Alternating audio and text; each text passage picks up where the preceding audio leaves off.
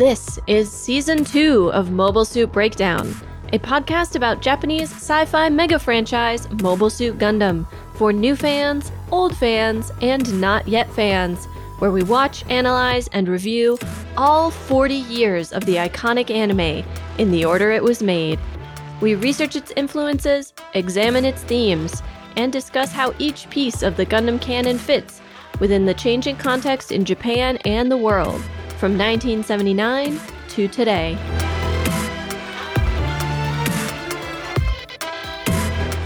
This is episode 2.52. We'll meet again. And we are your hosts. I'm Tom, a lifelong Gundam fan, and here to answer your questions.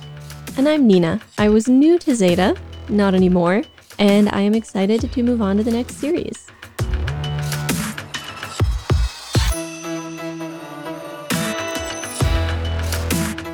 Mobile Suit Breakdown is made possible by the support of 326 patrons and subscribers. Thank you all, and special thanks go out to our newest supporters Stephen S., Tactidac, Alex VP, and V. Calson. MSB would not be possible without your support. This is the last episode of Mobile Suit Breakdown Season 2, and we are now on hiatus as we prepare for Season 3. That means there will be no regular episodes of the podcast until we return on August 8th. However, we will still release our usual patron exclusive bonus content. If you are all caught up and find yourself in need of an MSB fix during the hiatus, several of our patron tiers include bonus content, two seasons worth of it. Lots of fun stuff in there, and we highly recommend you check it out. This is our final update from New York for a while.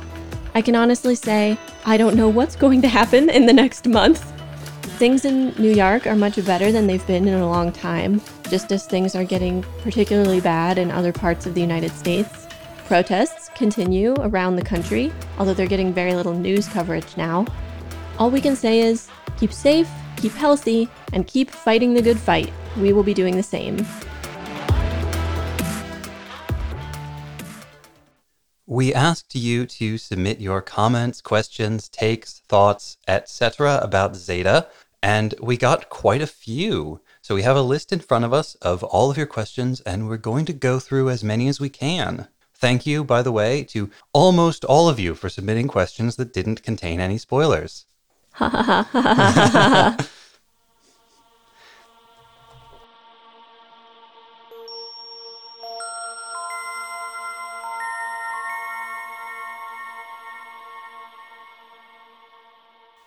All right, so we're going to start with uh, the more specific questions. And then we'll move into more general questions about Zeta, and then the most general questions about Gundam as a whole and Tomino's work. The first question I want to address comes from actually a whole lot of people who emailed, messaged, and Twitter DM'd me after last week's podcast came out when I talked about the O and its extremely phallic subarm.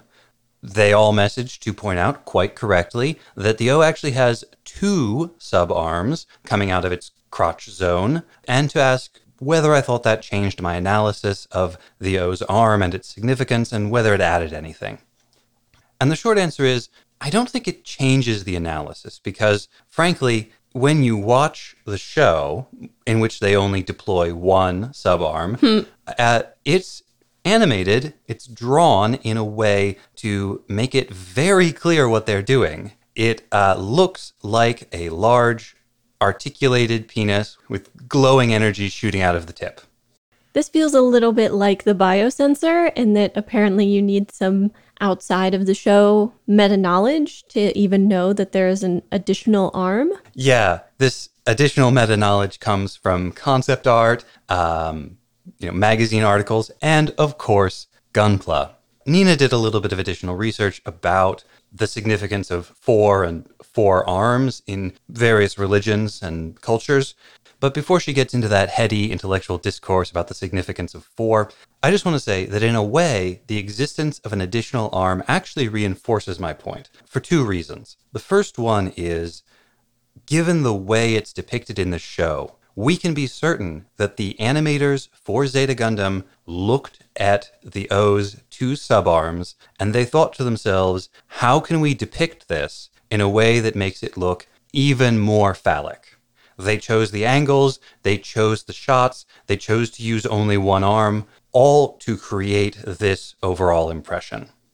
The second point I would make is that if we view the sub arm or sub arms as a representation of Sirocco's sexuality in mobile suit form, well, then it makes perfect sense that he would have more than one, uh, because he has clearly never intended to limit himself to anything like monogamy. So, as Tom mentioned, I did a, a little research to try and find out about the significance of four arms specifically. But it turns out the number four is sort of magical for humans. There's this thing that humans and a lot of other animals can do called subitization, which is when you look at objects and without counting them, you know how many there are. And we can only reliably do this up to four objects. So this is when you look at something on a table and you say, oh, there are three forks. You didn't count one, two, three. You just looked at them and you knew.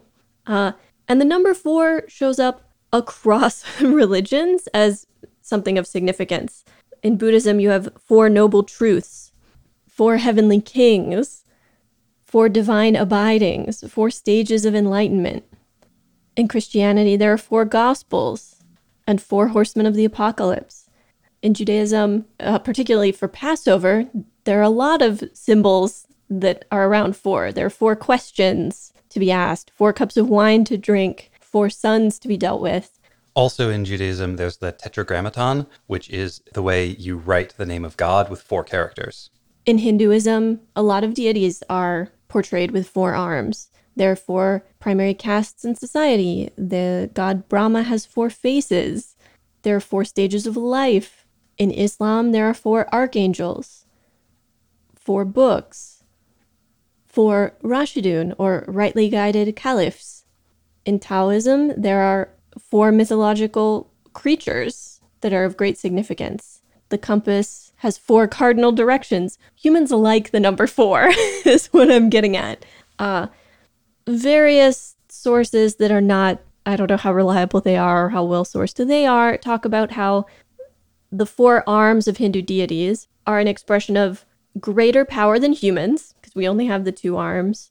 The number four also gives us a sense of completeness. I think probably because of the four cardinal directions, four feels like, ah, I have covered the whole thing. The four corners of the earth. Four is all, four is everything. And I think giving any mobile suit four arms is going to invoke that same sense of power and completeness nobody entirely knows why we like four or why we can subitize up to four but not really beyond it, but it's interesting. I'm trying to think now if any other mobile suit we've encountered so far has had more than two arms. Didn't one of them have three arms? Do you remember which one? I could have sworn somebody had a third arm, but we can't remember if any other mobile suits have had a third or fourth arms. We don't think so. So if you can think of any, let us know. But for the moment, I'm going to say the O is the first mobile suit to deploy additional arms. While we are discussing the O, listener Brian H. also wrote in to ask us if we thought the O's name might also be invoking the Alpha and Omega, which I believe comes from Greek as a name for God, the beginning and the end. Right. The entirety. So the answer is yes, but in kind of an indirect way, because saying God is the Alpha and the Omega is another way of saying God is a circle. God is the beginning and the end. God is the snake that eats its own tail.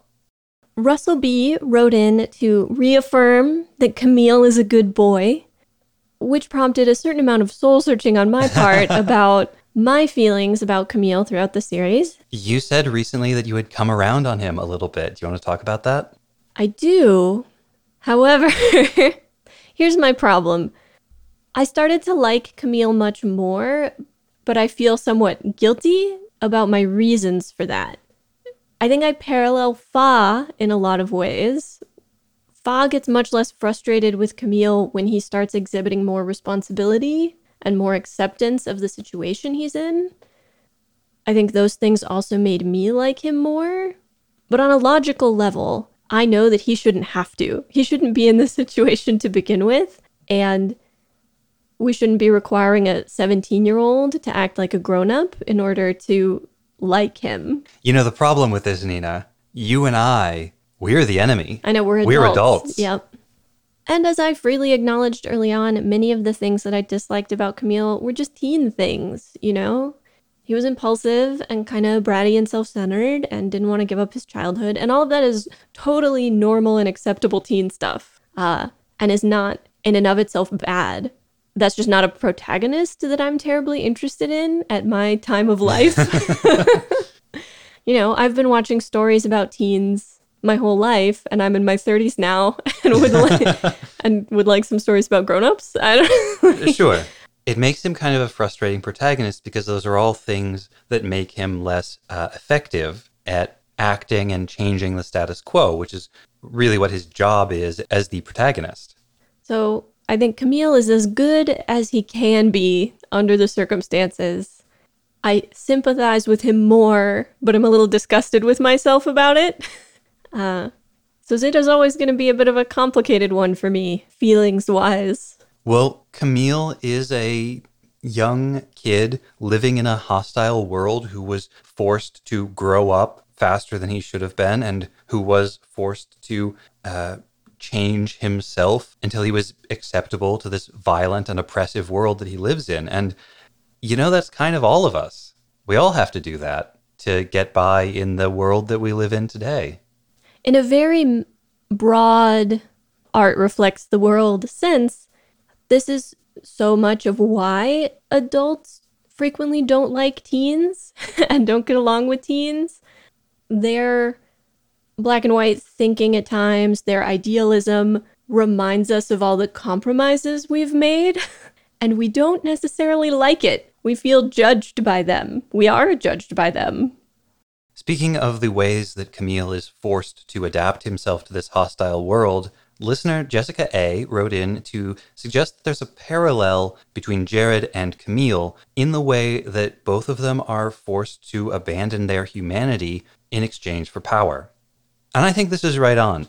Uh, we talked about how Jerid's progression of mobile suits from more human to less human shows his own progression, his growing monstrous nature as he pursues power to defeat Camille. Camille is also pursuing power, uh, and although he only has the one mobile suit upgrade, Camille does also, over the course of the show, change very dramatically in order to obtain the power necessary to change the world, to his own great detriment in the end.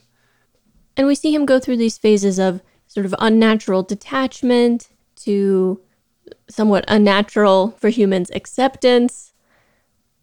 Jessica also made the point that when Camille kills Sirocco, he is not in the Zeta's humanoid form, he is in the Zeta's Wave Rider form. Yes.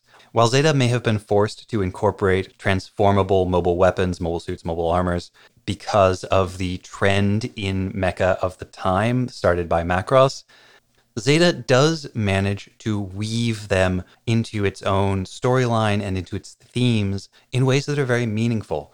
Camille's use of the transformable Zeta Gundam reflects his own attempts to transform himself in order to accommodate the world uh, and to better fit into AEUG. He uses the Wave Rider form frequently to run away from combat, to attempt to escape but ultimately, when he faces Sirocco in the final battle, it's only when he throws away his weapons and transforms into the Wave Rider that he is able to break through Sirocco's overwhelming battle aura. And it's when he throws away his humanity and accepts this machine nature that he's able to do that. On the other hand, when Jerid's mobile suits transform into mobile armors, they transform into monsters, insects, terrifying creatures. The Zeta is a plane. The Zeta transforms from a warrior into a vehicle. Well, Camille's transformation is about detachment, and so having him turn into an object makes more sense. Jerid's transformation is about obsession, and so turning into a monster makes more sense. It's interesting you should mention obsession in the transformation context for Jerid, because when I talked about gadflies, many episodes back when we were talking about the Gabthley, uh, one of their noteworthy characteristics is how persistently annoying they are. That's Jerid. Camille also goes through a transformation from the Mark II to the Zeta during the course of the show. Now, the reason behind this is originally a production logistics issue. They simply had not gotten the Zeta Gundam's final design approved in time for the start of the show. And so they decided to have Camille upgrade halfway through. But again, it does show Camille's transformation from the much more human, more original Gundam like Mark II to the Zeta. And I think the most significant change between those two, besides the transformation, is that the Zeta, if you look at its face, it looks angry. The Zeta looks like a ball of rage, and it has no mouth this coincides pretty neatly with when Camille stops talking back so much. He is containing all of the rage, all of the emotions within himself. Several listeners, notably Brett A. and Logan, wanted us to talk a bit about Char's arc through Zeta and his development Brett, in particular, made the point that he thinks Char is trying to be a good person and failing.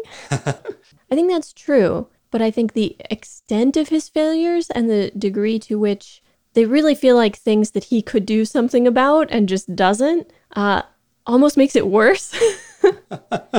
he never once cares for the orphans that he adopted and brought onto this warship. He doesn't ask after them, he doesn't care for them, he doesn't check on them, nothing after Char adopts them, they actually have more positive interactions with Wong Lee than they do with Quattro. He appears to accept his leadership role when he lets AEUG make him a figurehead, when he gives the speech. But we know he hasn't really because he still resents and resists ever being put in a position to make meaningful decisions. As we talked about last episode, he is all about avoiding doing anything unless it's a situation where he has to do something. I actually disagree with you. I don't think Char is trying to be a good person. I don't think Char thinks he's a good person. I think Shar believes deep down that he is a bad person, but he is trying to do either good or as little harm as possible. I think that's the motivation. That does make sense. A certain amount of self loathing I think, particularly with regards to his obvious emotional reactions after interacting with Minerva. Yeah, that's where he really feels like he just gets hit by the weight of his like failures in the past and it just crushes him for a moment. I do think he's trying to do good or trying not to do bad. And I think that's the motivation behind so much of his reluctance, so much of his unwillingness to act, because he believes he is a bad person and everything he touches will go wrong. But if he really believes that he is so bad and that he shouldn't be involved in any of this at all, why doesn't he just disappear? He probably could if he wanted to. What is Quattro Bajeena except an attempt to disappear into the battlefield? But not into the battlefield, that's the problem. He didn't have to join AEUG. You don't think he could just like become a burger flipper at McDaniel and like no, he needs to fight. And I think maybe, possibly, I, I'm not sure that I'm willing to go this far, but I'm going to throw it out there. He might be looking to die on the battlefield. I think that's probably true. He keeps getting put in these situations where he's forced by everybody around him and all of their expectations into choosing between two bad options. And he to his credit, he is trying to do the better thing. He just doesn't know what that is. I think his instincts are bad, and he's listening too much to what everybody else expects from him. I just think he's he's let himself be controlled by his need to fight because it would have been very easy for him to not be a part of this at all if that was what he really wanted. But he can't have it both ways. He can't be here and somehow not responsible. if he could have maintained the fiction that he was just Quattro Bajeena, I think things would have played out very differently for him. Unfortunately, he could not keep the secret, and frankly, AEUG needed somebody like Char. AEUG needed a figurehead. AEUG needed somebody who could pull them together after Blex's death, and somebody who could give that speech at Dakar to rally support for them. If Char hadn't done that, who knows what would have happened? But it does put him on a path that he never wanted to walk. Speaking of which, Rose wrote in to ask about Sayla. Now, a long time ago in the podcast, we talked about her lack of presence in the show, how it was the result of the voice actor not being available.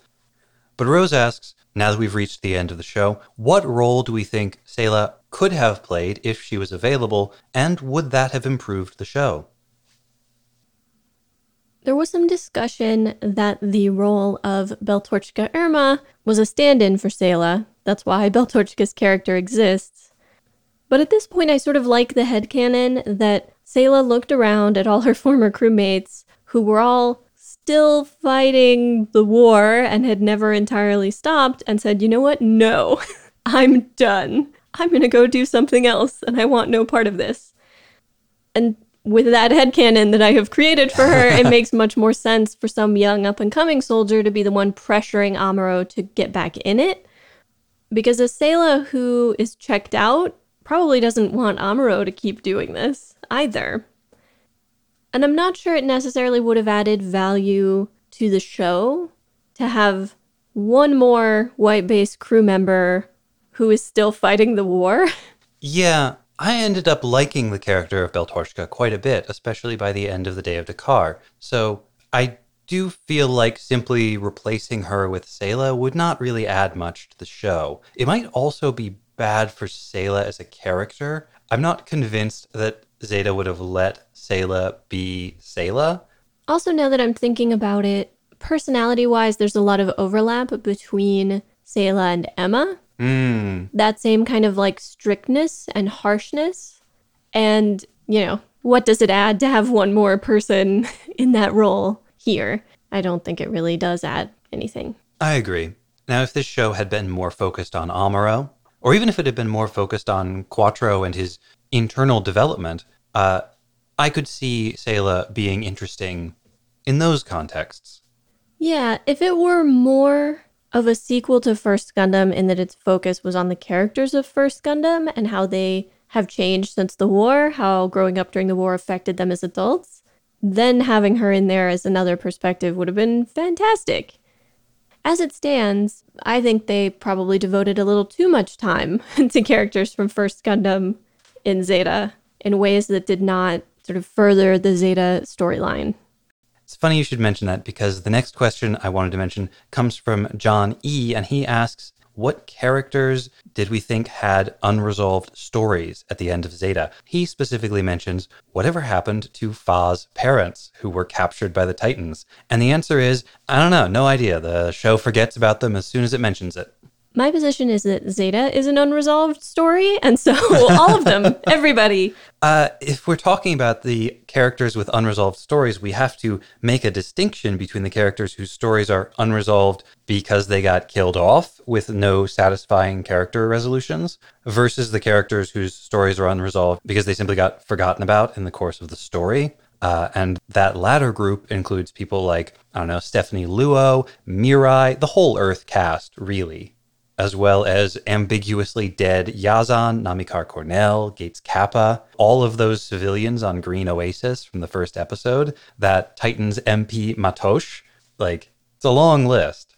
And this isn't necessarily bad. Making the world incomplete by not tying up all of these loose ends does help to make the world feel bigger, realer, more lived in. And there's a lot of benefit to that. This gets to the core of some of my feelings about Zeta as a whole. But to me, the ending, if you don't know that it gets a sequel pretty much immediately, Tom told me Double Zeta started airing all of a week later. But if you didn't know that, the ending is very nihilistic. By not telling us who won, by not telling us what happens to the government, the story becomes entirely about the pointlessness of war and in some ways treats all of these ideological conflicts as inconsequential like oh it's all the same and it doesn't matter which i disagree with pretty strongly. Yes the loss of life and the destruction is horrible and does feel pointless but whether or not the titans are still around to harass the people of space whether or not the zombies are back in power, to me, that matters. and Zeta treats it as if it doesn't. Yeah, I think you really have to view Zeta as only the first half of the true Zeta story, which is Zeta and Double Zeta. Of course, we haven't watched Double Zeta yet, so I can't talk about it or how it does or doesn't resolve these storylines.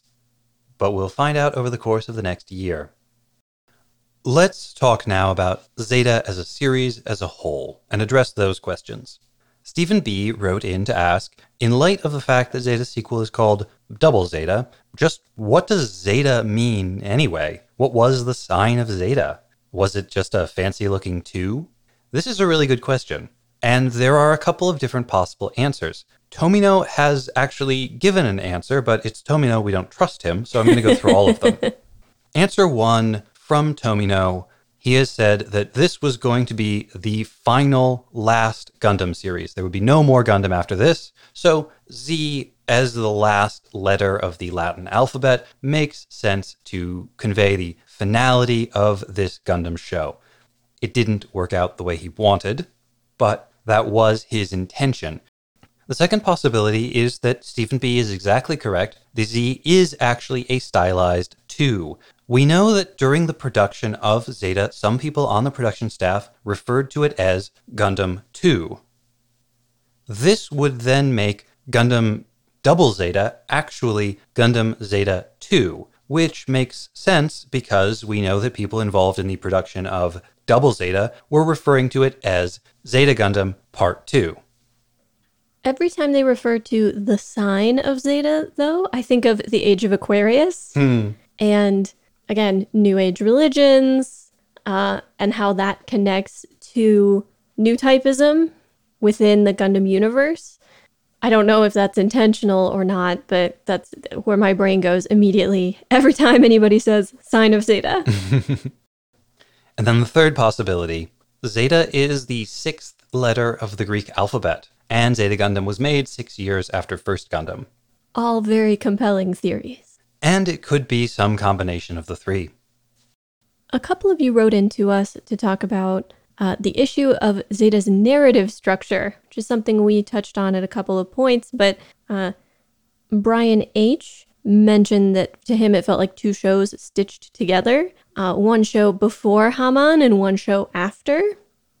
Listener Charlie Weeks felt like the first 20 episodes or so were fairly cohesive, and that after that it loses the thread somewhat. And listener Brian S. felt that the Earth arc was too long, while the last eight episodes or so felt like 10 to 12 episodes worth of content rushed through right at the end. I agree with that completely. Yeah.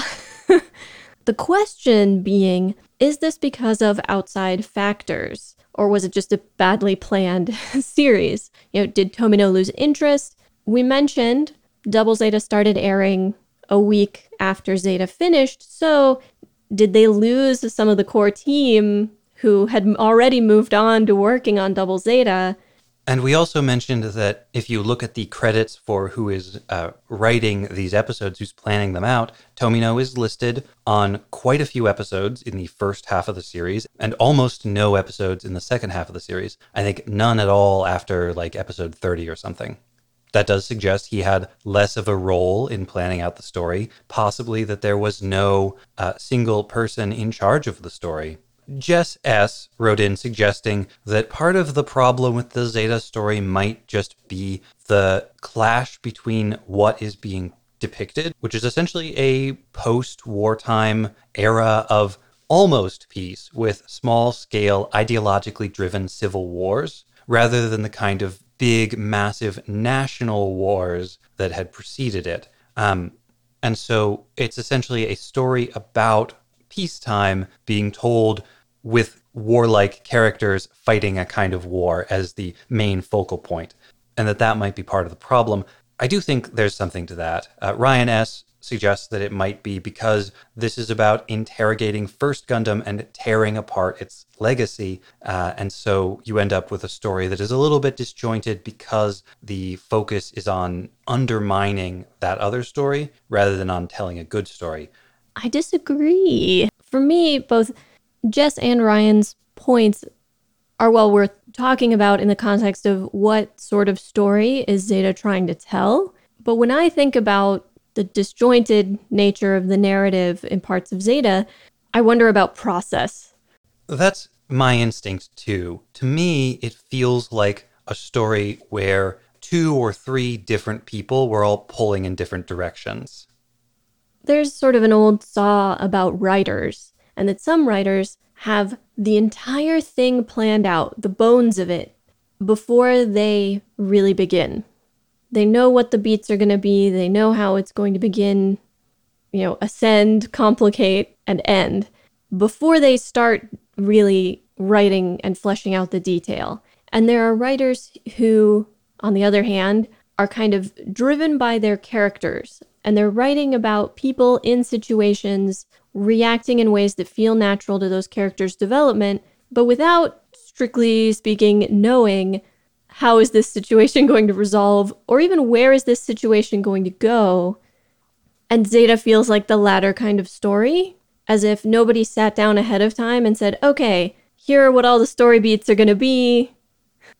Here are all of the important events that need to happen and who's involved with them and then giving it to the writing team and saying, okay, now flesh out everything in the middle. I do get that sense of a lack of forethought, though, especially through some characters like Four and Rosamia.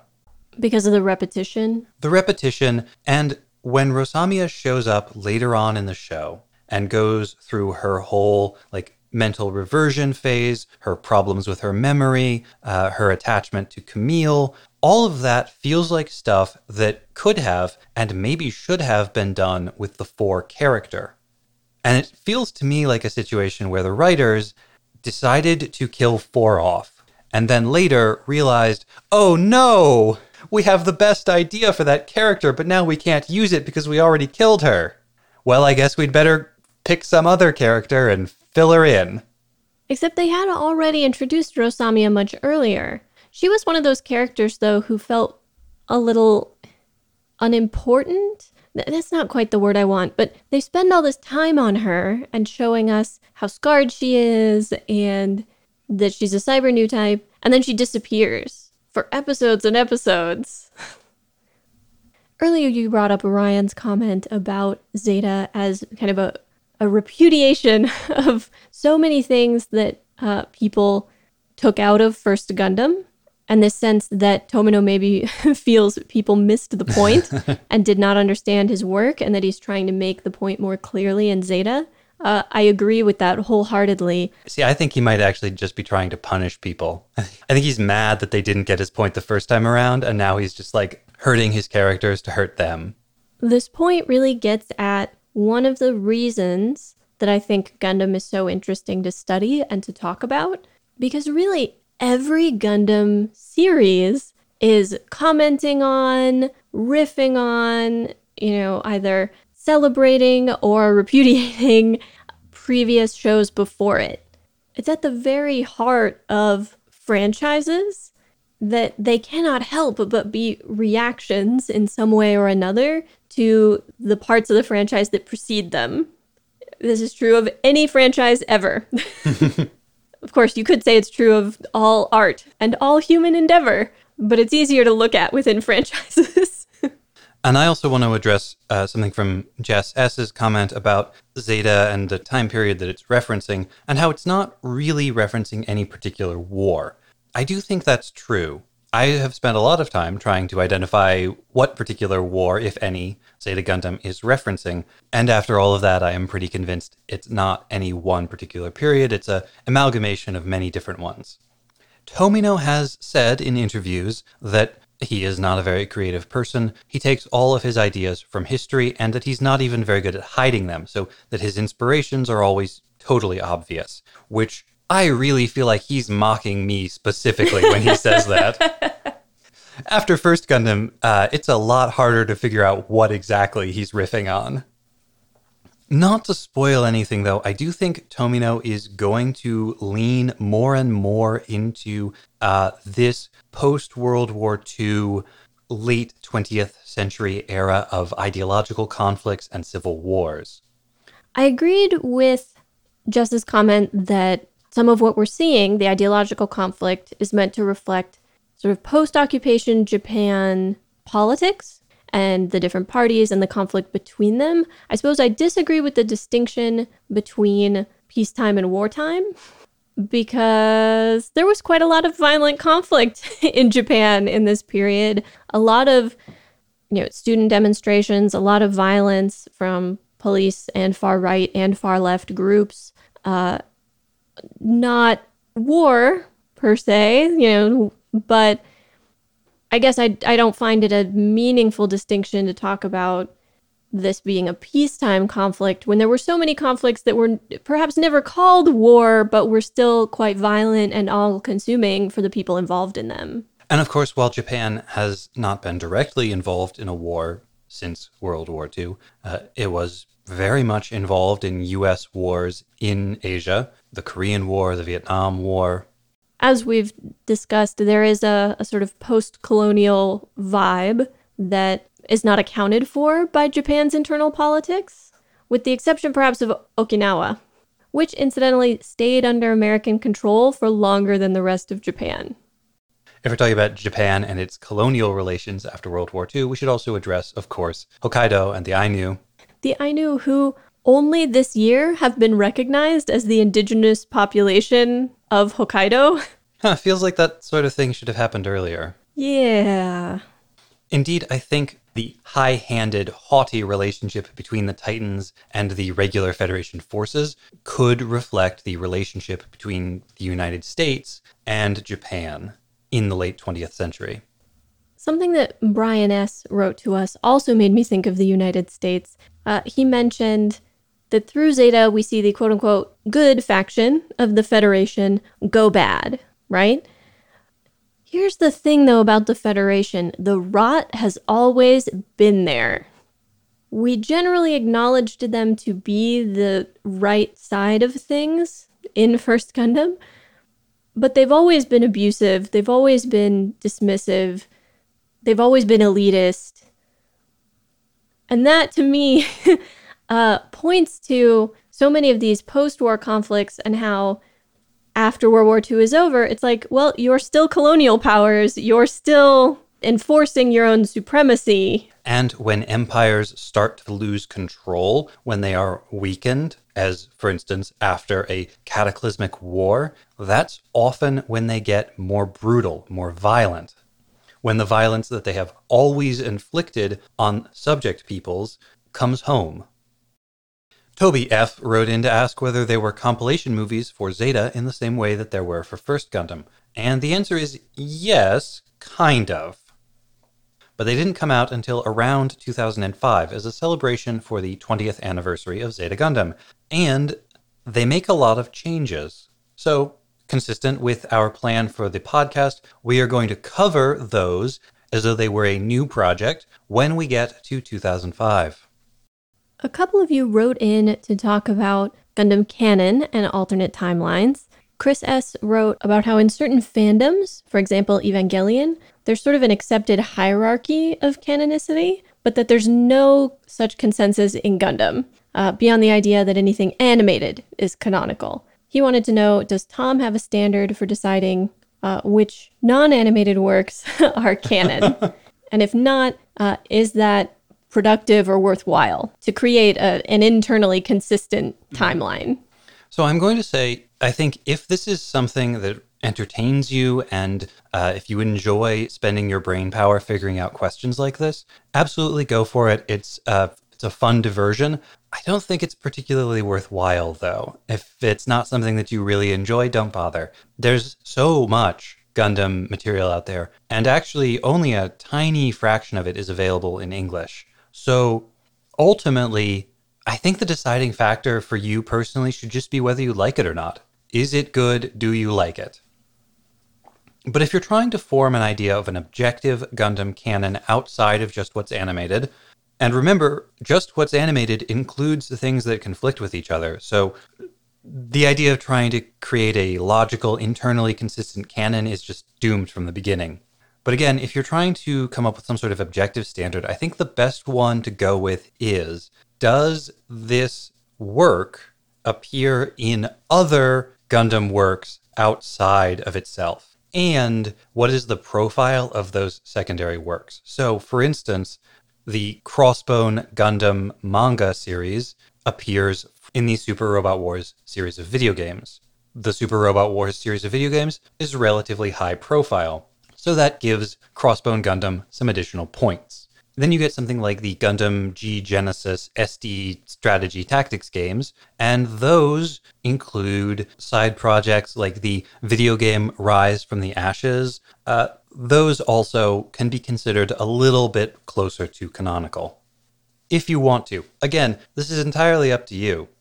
You shouldn't feel restrained by the canon at all. And then Nesfan13 wanted Tom's opinion on alternate timelines presented in Gihren's Greed. Uh, they mentioned some specific ones, such as a timeline in which Char drops his disguise entirely and leads his own new Zeon army as Casval Rem Deikun, rightful heir of Zeon. There's also a campaign in which Garma, or sometimes Dozel, break off from Gihren's command and form their own factions. Also, most importantly, Garma grows out his hair and ties it in a ponytail, and it's cute. Um, I love these what if storylines, both in Gihren's Greed and in a couple of other games. I think in Dynasty Warriors Gundam 2, uh, there was a mechanic where you could, if you played particularly well and did some secret objectives, you could alter the course of history. I love when you can do that. Gihren's Greed, in particular, has some great ones. And while I do respect uh, Garma Lives and it's cute, the best Gihren's Greed alternate timeline faction that doesn't contain any spoilers is Tem Ray's army, which is where Temre gathers all of the engineers to form his own army. What? It's just a whole bunch of bad dads and genius jerks teaming up to be the absolute worst. oh, wow. Ghost Lightning asked us when was the first time Tomino was called Kill 'em All Tomino? Uh, was it an American thing, or was he also called that in the Japanese press? Uh, and is this a fair epithet, given how many of the character deaths weren't written by him?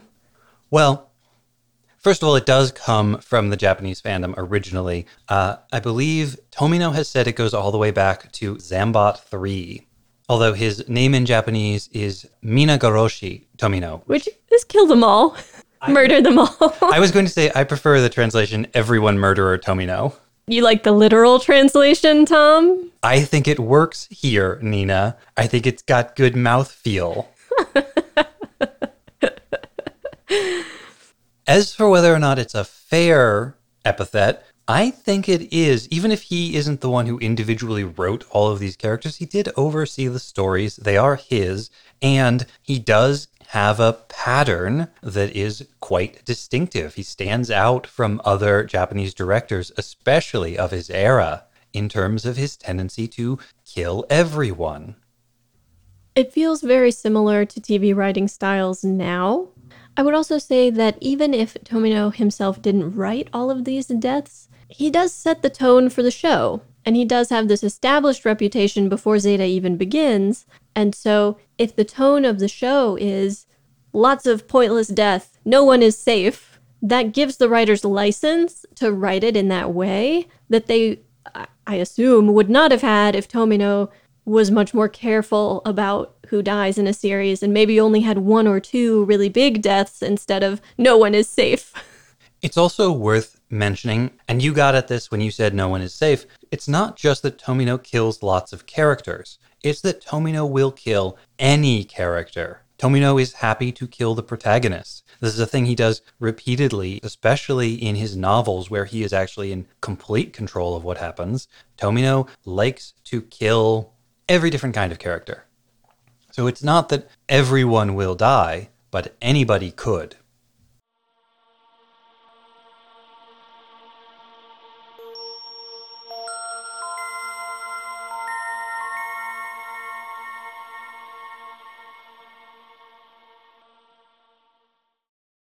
So we're done. We've finished Zeta, which, according to Tomino, is the last Gundam that will ever be made. Ha ha. At this point, we have seen First Gundam and Zeta. So, looking at the two of them side by side, I don't think I even really need to ask this, but which did you prefer? First Gundam. Okay. Zeta is a lot um, darker than First Gundam. It's a lot more nihilistic in its outlook, especially in its ending. And um, I think the other thing about Zeta is it's much more ambitious than First Gundam was. Would you agree with that? I'm not sure that I do. Ambitious how? I think Zeta was trying to tell a much more complex story with a much larger number of characters um, who all fit less into broad archetypical character profiles and have a little bit more nuance to them. They're also um, much less likable characters, and we can uh, argue about whether or not that was a good idea, but I think it was definitely an ambitious one to tell a story this large and this complicated uh, and to fill it with so many unlikable characters. It takes a lot of courage to try to make a story that way. I suppose I agree. I, uh, for me, it comes down to, you know, what were you trying to convey and how successfully did you achieve it? And if they were trying to convey that life grinds all of us down into a fine paste and that nothing anybody does matters, then yes, they achieved that. That's not a story I particularly want to spend hours and hours watching. Yeah, First Gundam had a lot of joy in it, and Zeta Gundam really doesn't. Well, and First Gundam, you know, the the system is against them, but they stand up to it. They fight it. They you know, find community in spite of it. They look out for each other. Zeta feels much more everyone is out for themselves. Nobody successfully stands up against the man. Uh, you know, death or adulthood comes for us all eventually, and it's universally grim. yeah, Zeta is pretty brutal with its characters in the way that it treats them. It's one gets the impression that the people writing the story don't really like their characters. Oh, I don't know about that. In the so we read a couple of interviews, one with Tomino and one with Endo, and I think both of them expressed that they like Camille a lot. All right, everybody likes Camille because he's such a good space boy. But in that Tomino interview we read, he talks about wanting to kill Amuro, wanting to make both Amuro and Char look pathetic. I truly don't believe that's because he dislikes those characters. I think it probably comes from two places. One, they are adults and they are no longer useful for the story he wants to tell. And two, any future protagonist has to live in their shadow unless they're dead. like, unless he kills them off, they hang over every Gundam series. That's really the problem of first Gundam for Tomino. It's always going to hang over everything else he does. I don't know if he was involved in any of the first non UC stories, but may have been a big part of the reason to create alternate universes because then you get out from under these characters. He wasn't, but it was. You're totally right about that. Because your only other option is to jump so far into the future or so far into the past that those characters don't exist anymore. We got a last minute question that I'm going to insert here because I'm very curious about it and it fits. Uh, do you feel like your perception of Zeta changed a lot watching through it again this time? Absolutely. Yeah, totally. Last episode, I mentioned this feeling that the Zeta which lives in my head is uh, not exactly the Zeta that lives on the screen, and the one in my head is actually much better. Um, and the thing is that after I said that, I have received more messages from people about that comment than anything else I've said on the podcast, bar none. Um, and they are all in agreement. I haven't received one message from one person saying I'm wrong about that. I know I've just jinxed myself. I know you're all going to at me about this. Um, but I think that's true for a lot of us. There's this interesting confluence. I saw one of the comments that you got that was in agreement about this, but between how old you were when you saw it and the way in which it was presented, because somebody mentioned it was sort of held up as like the best Gundam of all time, you know. It Yeah, Zeta has a ton of prestige within the Gundam community. And if you're a Gundam fan, given how hard Zeta was to obtain for such a long time, like it, it became accessible to most fans in the United States relatively late. Uh, so it was already built up. And by the time any young fan is going to be watching it, they're coming into it knowing, oh, this is Zeta, the good one, mm-hmm. the prestige Gundam. And yeah, that's very true. The thing I kept feeling, especially getting further and further into Zeta, is this show really feels to me like a first draft. There are so many good ideas there. And so many of them get repeated over and over again through the course of the show because it feels like the writers and the directors are trying to work out how to do certain things.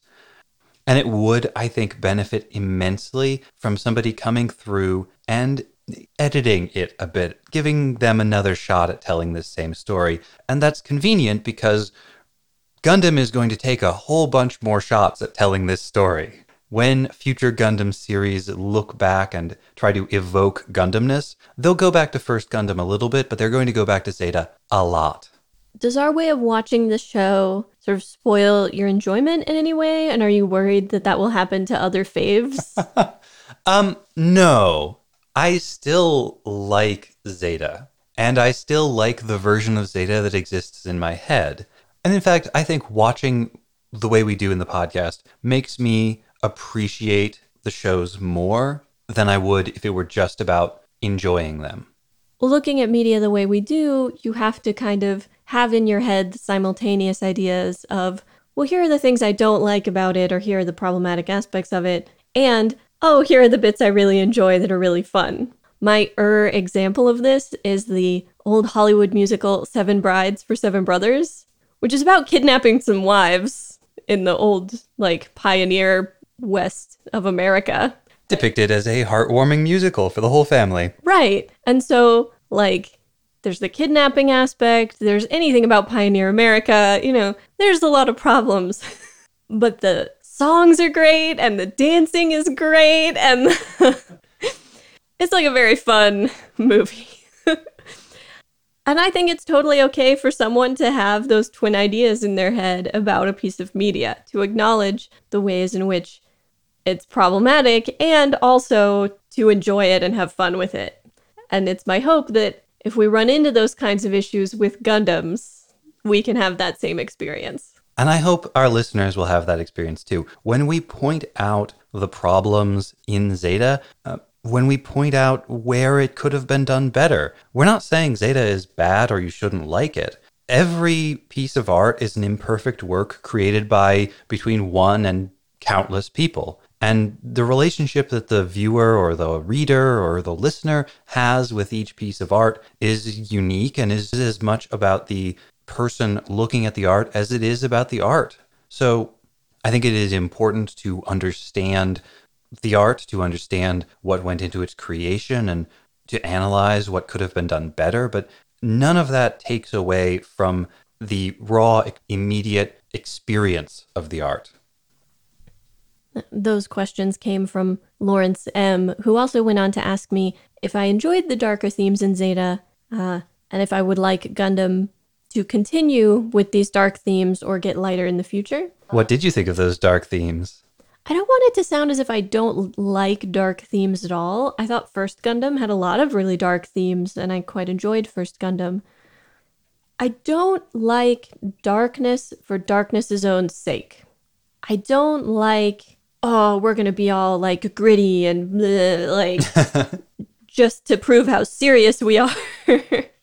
just like I wouldn't like cheerfulness necessarily for its own sake, I, for the most part, this is not always true, there are exceptions. For the most part, I like media where everything there serves a purpose. I liked some of the dark themes in Zeta and thought they were very appropriate. Uh, the degree to which life grinds us down as it turns us into adults, I think that's a feeling a lot of people can relate to that's a very difficult fate to avoid, and nobody can avoid it completely. I think that's a, a, very interesting theme to talk about, but is quite dark.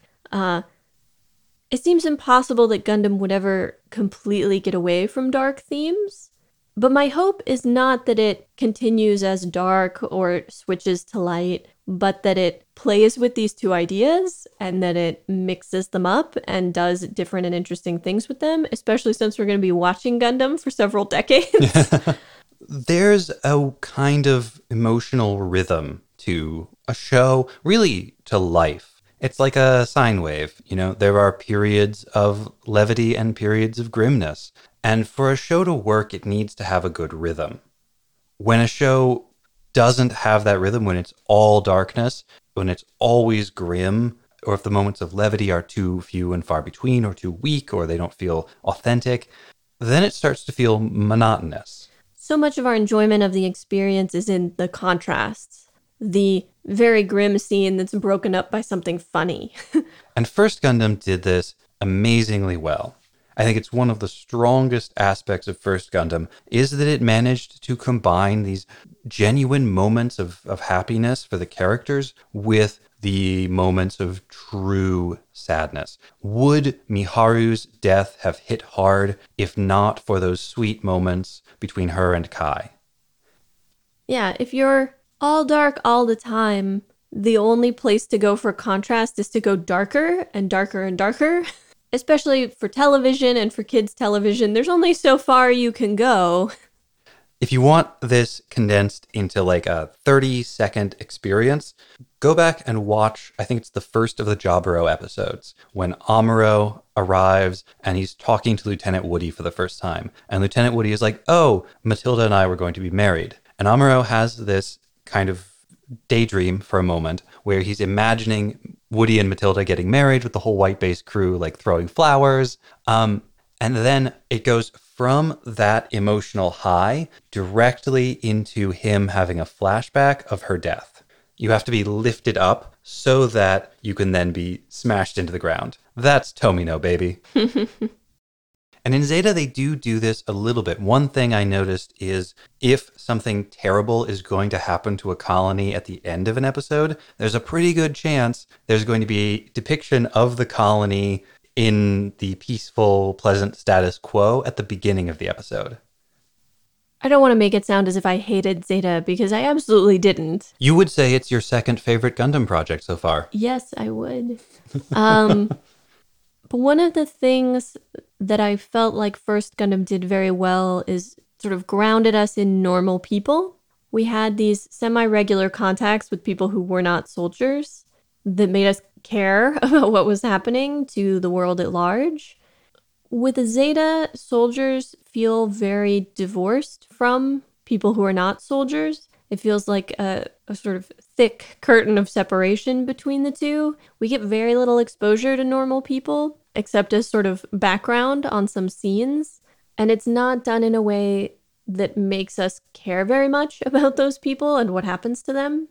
And maybe that's part of the point, maybe the the sort of weird contrast between civilian life continuing as normal while this sort of small scale war is going on is part of the point, but it does remove some possible emotional impact from the show. Who was your favorite character? Hmm. This is a little tricky. Mostly because I don't think Zeta is hugely character focused. And so I don't feel as if I know many of them all that well. I think as a character, my favorite is probably Emma just in terms of her arc and her development and mm-hmm. characterization throughout the show.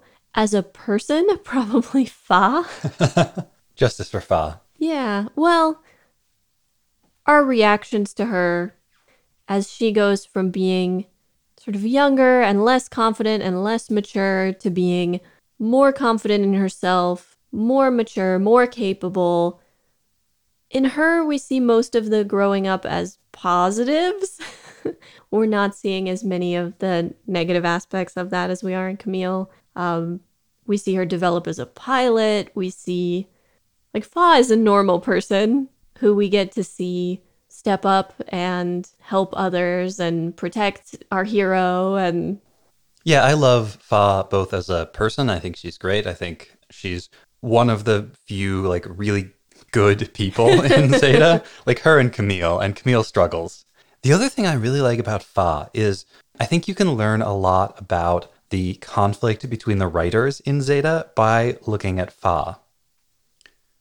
As we were watching it, we pointed out that there's this whole plot line about Fa like like wanting to be a mobile suit pilot, but then Bright decides she's unsuited for it because she's too concerned with protecting people, and so he takes her out of the pilot corps and then she manages to work her way back in. And basically, that whole story uh, takes place in the episodes written by one of the two main writers. The other writer completely ignores that part of the story. There's this whole thing with Fa where, for a span of like 10 episodes, she's being written as the surrogate mother for Shinta and Qum. But then in the last eight or so episodes, they drop that plot line pretty much completely and Shinta and Qum almost disappear from the story.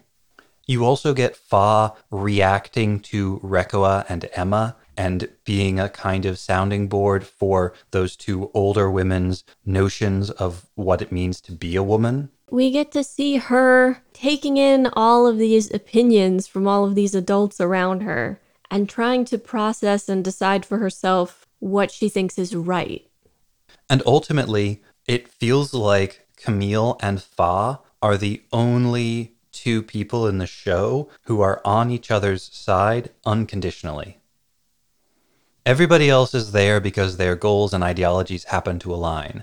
And if they didn't, then Reccoa deserts, uh, Sirocco assassinates several of his Titans comrades, uh, Yazan gets Jamaican killed. Like, there's a lot of betrayal going mm-hmm. on in Zeta. Um, even in AEUG, Quattro, and Bright, and like they're all there because their goals and their ideology aligns with AEUG's. But Camille and Fa are together and on the same side because they're family.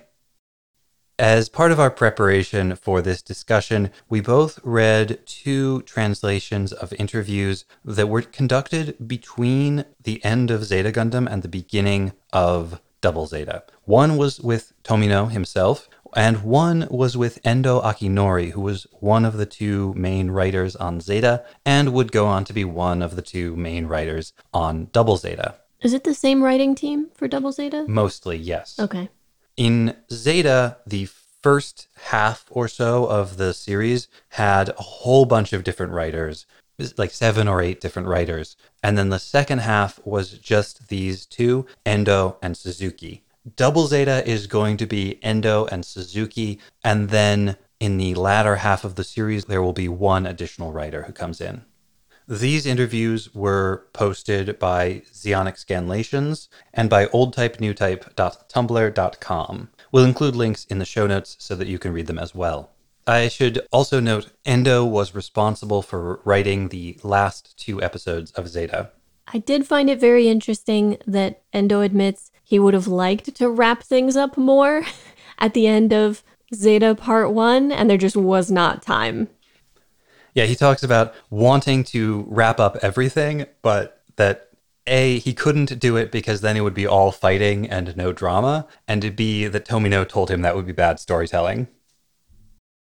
They both present some uh, pretty fascinating takes on Camille's ending. Mm-hmm. From Endo's perspective, which I think is much more uh, sort of utilitarian in a way. Uh, they knew they wanted a different protagonist for Zeta Part 2, and the only way they were going to be able to do that naturally would be to have Camille die or incapacitated in some way so that he can no longer be the protagonist. And so they had to do something to him, and his uh, regression was it. Whereas Tomino says, basically from the beginning, I knew that this was the kind of ending Camille was going to get um, because of the nature of the story and of the nature of what Camille is trying to do. That Camille is forcing himself to exceed his own capabilities in order to obtain power. And that that has to have consequences. But also that that it all feels very natural to Camille's personality and that that ambiguity in it that we identified that it's hard to say whether this was a good or a bad thing to happen to Camille Tomino feels that too it has aspects both good and bad Tomino was asked a lot of questions about his treatment of the popular returning characters like Amuro and Char uh, Katz the absent Sayla characters like that and this is where I'm getting the idea that he uh, doesn't like his characters very much. I know you disagreed with me, but it does seem like Tomino really just wants to brutalize these old characters from First Gundam. He talks about how Katz ended up being the cats that we all know and that we all know. And that, that was Katz's reaction as a teenager against his parents, against Fraw Bow and Hayato, and Katz feeling like Hayato is too straightforward and Fraw is too kind. But also that Katz lacks self restraint. Well, doesn't he ever? Yeah. But uh, Tomino identifies that as something common in the youth of today. he also says that Zeta is fundamentally a story about accepting reality, which is funny because when Haman yells, like, people who cannot accept reality need to be eliminated, Camille fights against her. Now, when Tomino talks about accepting reality here, we also have to remember that in the future, looking back on this, Tomino is going to describe this as a period of intense depression. Yeah, if this is a show about accepting reality, Tomino has a very dark vision of what reality is. Well, 1985 Tomino certainly did. Several of Tomino and Endo's comments about women characters in the show uh, back up the sexist interpretations uh, that seemed pretty obvious during the show, but I think this seeing their thoughts about it makes it very clear that these things were intentional. There's a quite short response in the Endo interview where he mentions that killing Four off in episode 36 was his idea originally, and that Tomino would have preferred to keep her alive longer. Which, as a side note, is fascinating because we as Gundam fans often fall into the facile and ultimately quite oversimplified idea of Tomino as the uh, grand auteur director who is responsible for all things in Gundam, when really it's a team effort and the writers under him are making a lot of these storytelling decisions that he is you know, ultimately approving, but it's not all Tomino. But I digress. Endo then goes on to say that he thinks this was a good idea because Four then became a kind of springboard for Camille. That is the word he uses springboard. And Tomino talks about Emma and Reccoa and admits that these are sort of idealized versions of women that are meant to be gratifying to men. Tomino takes a particular glee in killing off these female characters who are especially gratifying to men. He also implies that Haman is villainous because she's sort of trying to emulate an idea of a strong male figure, but doesn't actually know what that is. Yeah. Though I was a little unclear what Tomino was actually trying to say there, because the question he's asked specifies from Char's point of view. Why is Haman acting the way she is? But then I don't actually know if he's answering from Char's point of view or if he's answering from his own. There's also something about the way he describes Haman as a villain that is very like villainous woman coded, mm-hmm. showing up after the battle has already begun and trying to play both sides against each other. He describes her as a petty villain, which uh I don't know, given her success and the fact that she gets out of the first part of Zeta alive, feels a bit patronizing. yeah, she's the most successful villain in Zeta. And Endo says he would be happy to work with his woman writing partner, Suzuki, again. But also, what else is he going to say? Like, it, would he really put her on blast in this interview? I don't think so. it's entirely possible, even though we feel like there's a certain disconnect between their writing styles, it's very possible they thought it worked well together and that they thought the contrast between their writing styles was good. Now, I have to preface what I'm about to say by saying that in English, it can be hard to find comprehensive credits for lesser known figures in the anime industry, including, for example, Suzuki Yumiko, who's the other writer. Um, but it sure looks like she left the anime industry shortly after writing for Zeta Gundam which suggests that she may not have enjoyed it that much, or may have found the industry kind of hostile to her for some reason. I have to say, the uh, the interview led to a little bit of gloating internally on my part because in Tomino's interview, he says that Char's struggles mirror his own. Hmm. And did you say something about that? I don't remember. ho ho ho ho ho. Very attentive listeners will remember that I asked Tom if he thought that Char was a uh, stand in for Tomino when Char says, It's young people like you who are going to save the world, not old fogies like me. but it also it goes even deeper when you think about it because Char thought that he was sort of done with what he set out to do in First Gundam.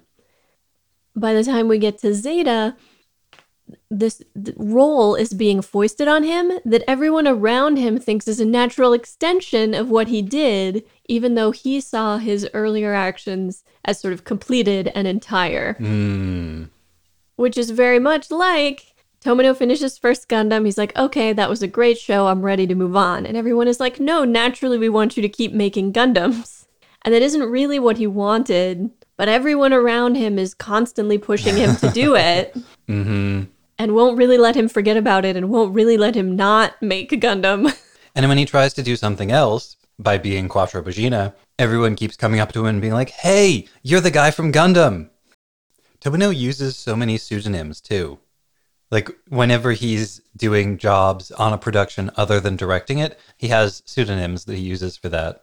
Hey, somebody check if Aura Battler Dunbine was directed by Quattro Bagina. I wonder sometimes if the pseudonym thing. I know it's common with a lot of artists, but I also know having a pen name or an artist name is quite common in Japanese arts. And for instance, the very famous haiku poet Matsuo Basho had like dozens of pen names. Well, I should note, uh, Tomino Yoshiyuki is already a pen name, though it's one of those where the name is pronounced the same, but his artist name uses a different set of kanji than his birth name does. okay, cool. So, in your opinion, what was the worst thing about Zeta?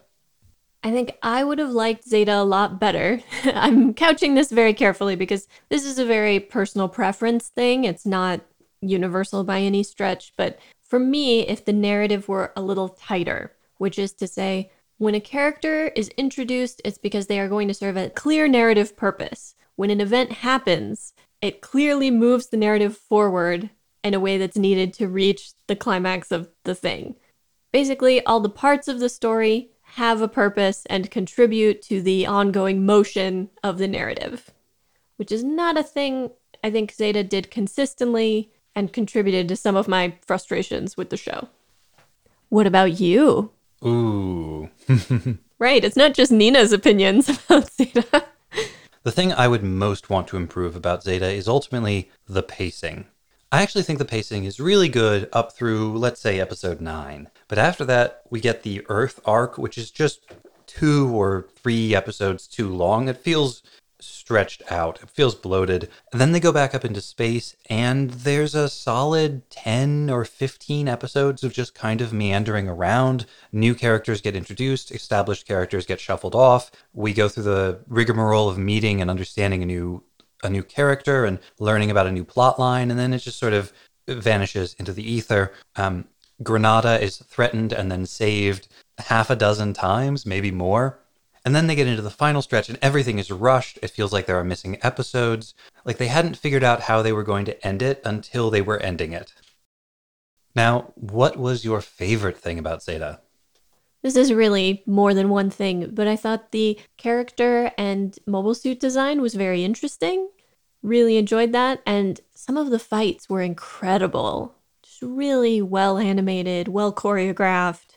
Yeah, that's a good point. Um, we shouldn't overlook just how good Zeta looks basically the whole way through. Yeah, there are episodes where the faces get a bit wonky and you know, it's it's hand-drawn animation from the mid 1980s and they made 50 episodes of this thing in the course of a year. So, yeah, it's not always going to be perfect, but it is remarkably good looking and often usually very well directed.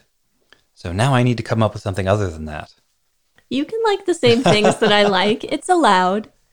So, I think my absolute favorite thing about Zeta, if you look at the Zeta Gundam fandom, you will find tons of people who are just absolutely devoted to these characters who in the show get very little screen time, uh, very little time to develop, and yet the characters are so powerful. The visual design is so good. The voice acting is so good. The characterization, even though there's so little of it, is so evocative that it creates these characters who live in our heads and who are who are so much more than the sum of their actual depictions. Classically, based on a whole one season that we've completed so far, this is the point at which I make predictions about what will happen next. I'd also like to hear what you want to happen next, even if you don't expect it. I mean, given that I already know it's basically a continuation of this show, I expect similar grimness. I expect a new Space Noid protagonist who is a new type. Haman and Axis are still around. We could potentially see a new faction emerge, a more clear sort of allied Space Noid faction. Because AEUG hasn't really felt like they represent all of the Space Noids. It's felt like they represent the moon and some business interests.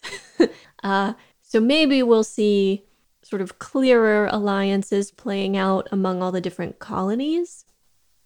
I am curious whether we've sort of seen the beginning of the end of the Federation, or if they are going to recede into becoming a purely Earth government and give up whatever sort of control they have over space.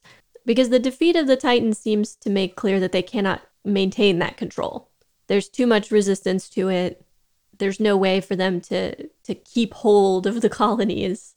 So does that mean they're over completely, or does that mean they sort of retrench around Earth and they're like, fine, forget you, space noids? Hmm. I'd like to see a little more hope. I mean, AEUG's defeat of the Titans, AEUG's ability to stand up to all of the force of Axis Zeon, who we've seen time and again, they keep hammering home how materially strong Axis Zeon is this would seem to indicate that you know self-government for space noids is possible is an attainable goal. You know a step in the direction of building the world that they want. And that ought to be a hopeful thing. That ought to be something positive. Even if there are those sort of oligarch elements like Wong Lee like Melanie Hue Carbine who seem to exercise outsized control because of their access to funds and capital. I'd like to see less problematic sexist stuff. I don't think I'm going to get it. Uh and I'd like to see a a smaller cast and a tighter narrative, and I don't really think I'm going to get that either. it's too much of a straight continuation from the last show for me to expect such a change in the method of storytelling. Okay. Now, we didn't actually have that many surviving characters at the end there, and you've already made predictions for a couple of them, like Haman. What do you think comes next for, let's say, Bright? I'm sad to say this, but I think fundamentally, Bright is a reformist and thinks that they need to like fix the Federation, but the Federation is still the sort of government they should have. I think Bright winds up on the wrong side of history.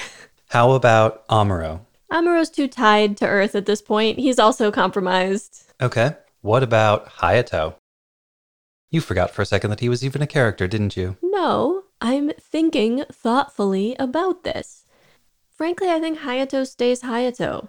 I think Hayato continues to be involved in whatever Karaba becomes, which to me looks like opposition party Earth government. I don't think Hayato is the sort of person who, on finding out that Katz has died, falls into a deep depression and checks out of the whole thing. I don't think that's Hayato's way. I think Hayato knew the risks when Katz first joined up. Mm-hmm. But Karaba is by its nature less interesting to us because it's an on Earth oppositional force and we are primarily concerned with what's happening in space. All right, what about Camille and Fa? You've already sort of had it telegraphed to you that Camille is not going to be the main character in Double Zeta. Well, it sort of depends on whether Camille's regression is temporary or not. It depends on is this a permanent state that he's stuck in, or is he now going to like age as normal from whatever point he's been put in? Uh, and we don't know those things. I suppose in the darkest imaginings, he is a child forever and has to be cared for in these somewhat happier imaginings, this event actually enables him to go live a normal life now without carrying all the war trauma that everybody else has to carry. I kind of suspect that Fa stays a soldier. I don't know how reasonable an expectation that is, but based on her character progression towards the end of the show, that feels the most natural. That she would stay on and continue fighting for Space Noid independence. However, they have at times done unnatural things with Fa, so who knows? This is why we always say justice for Fa, because no character has been batted around so much by the writers as Fa. It sort of works though, because they don't seem to know quite what they want her to be. But she doesn't quite know what she wants to be. Because she's such a young woman, she's still sort of figuring it out. All right, finally, everybody's favorite. What happens to Quattro Bagina? He didn't kill Haman, he has to keep fighting.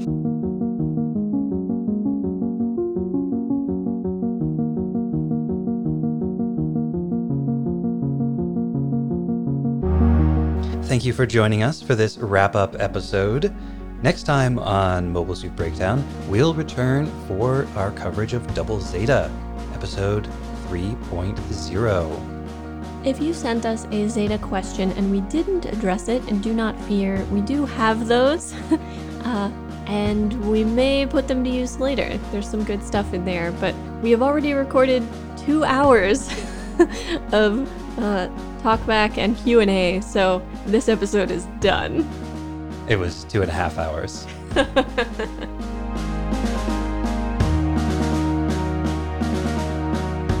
Remember to do all of the podcast things. Subscribe and review Mobile Suit Breakdown wherever you get your podcasts. Then pledge your undying devotion to Mobile Suit Breakdown on Patreon, where you can find great bonus content, get access to the MSB Discord, get exclusive MSB merchandise, and, you know, support the podcast.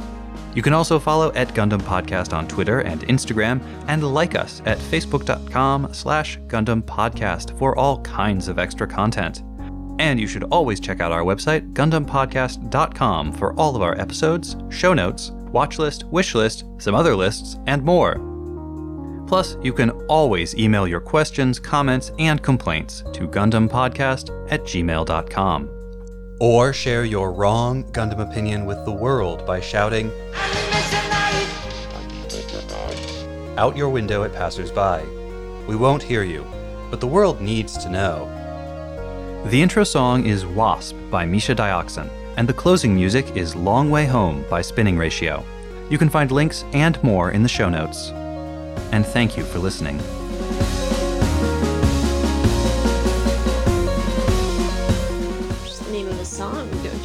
Hmm? We'll Meet Again. It's the name of a, an old-timey song. Is it by Tom Petty? No, sorry. Well, then it's off theme. We've, we've also had um, other... It's, it's true. I believe I am ready. Wonderful. Uh, the Bolinoak Sammahn have an extra arm? No. Or the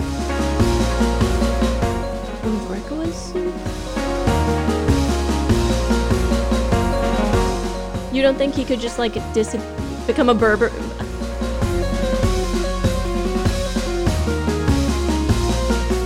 My position is that Zale, Zayla,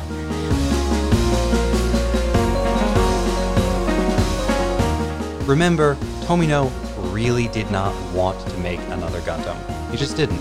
Uh, but in the span of time between First Gundam and Zeta Gundam, he never quite managed to recapture that fire, and so he was under a bit of pressure from the studio to return to his greatest success and make another Gundam. Interestingly, I recently read that part of the impetus behind making a second Gundam was that the toy company sponsor for one of Bandai's previous projects, Heavy Metal L-Gaim, had gone bankrupt and left the show with no sponsor. They were desperate, they panicked. They managed to find a replacement in toy company Bandai, but Bandai had a requirement they would sponsor L-Gaim, but only if Sunrise made another Gundam for them. I wonder if this happened at other points in Tomino's career, where he would make a commercially popular show so that he could make a passion project. Hmm.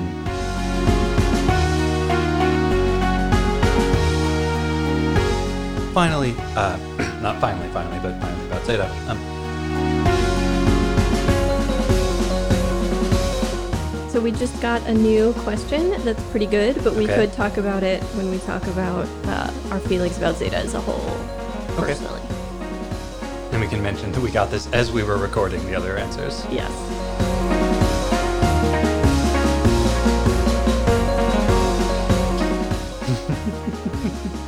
And I think that's it for that section. Yes, it is. Woohoo! Yay!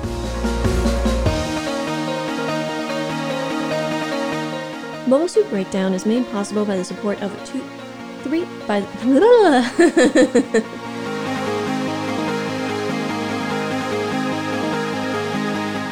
or you pull a Star Wars and, like, oh, Luke disappeared. Nobody knows where he is.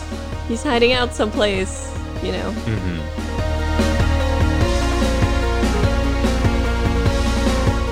There's a certain amount of mental gymnastics involved in liking media of any kind. Uh, So mature and adult. Sorry, did I throw you off your game? no, it's fine. I just like what I want is irrelevant. I'm also not going to get it, so uh